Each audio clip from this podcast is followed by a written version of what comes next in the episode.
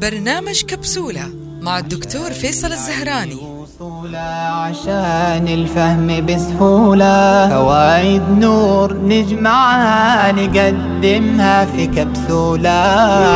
نقدمها في كبسولة. دقايق. بسم الله الرحمن الرحيم.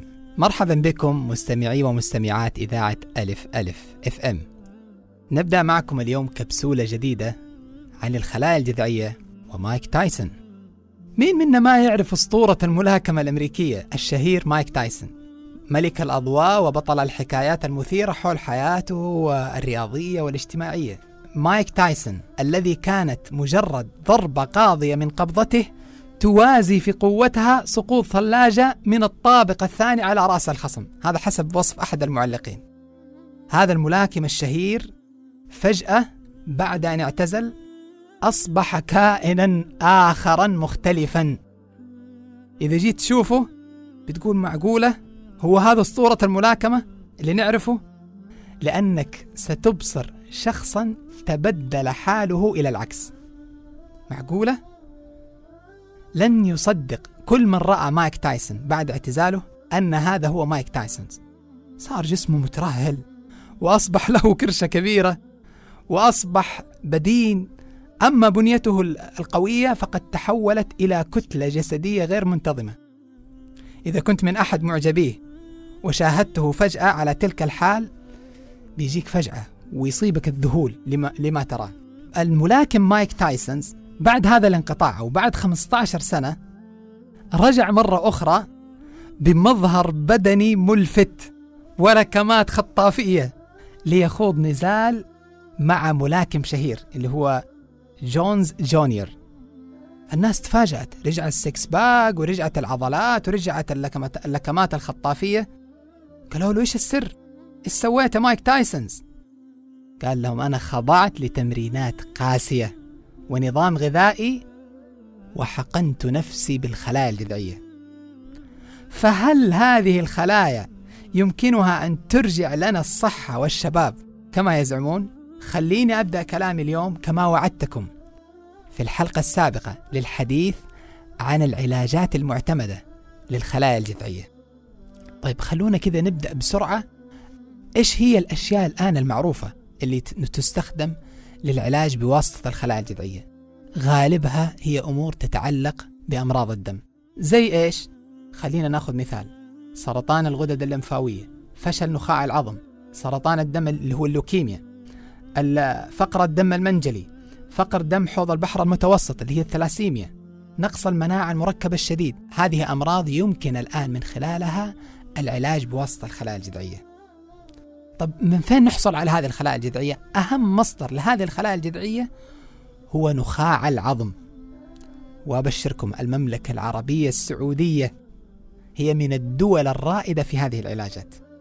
وتمت العلاجات بهذه التقنية آلاف المرات على أيدي أطباء مهرة ولله الحمد.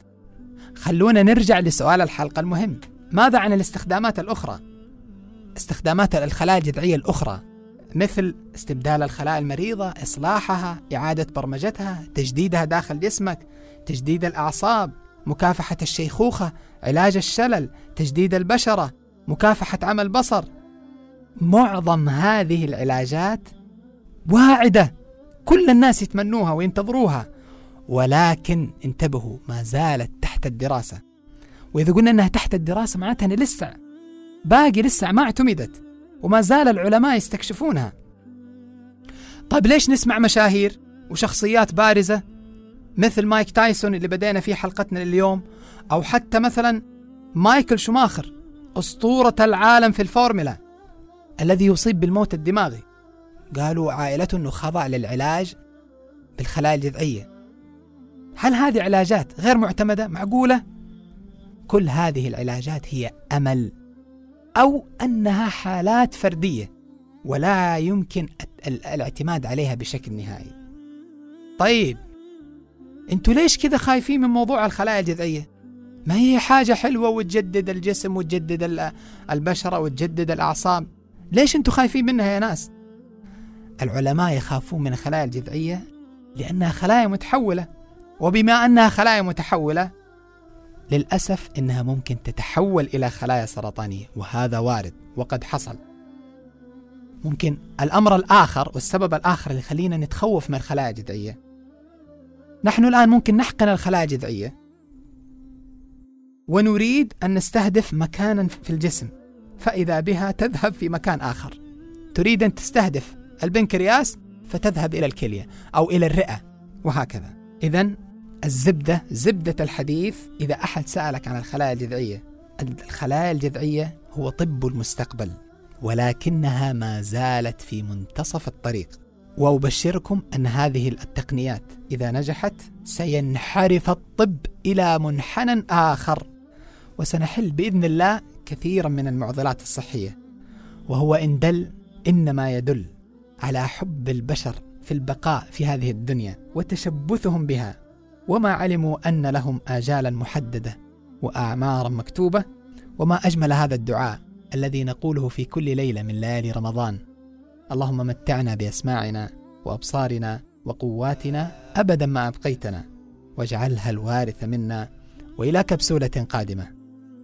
دمتم في رعاية الله والسلام عليكم ورحمة الله وبركاته.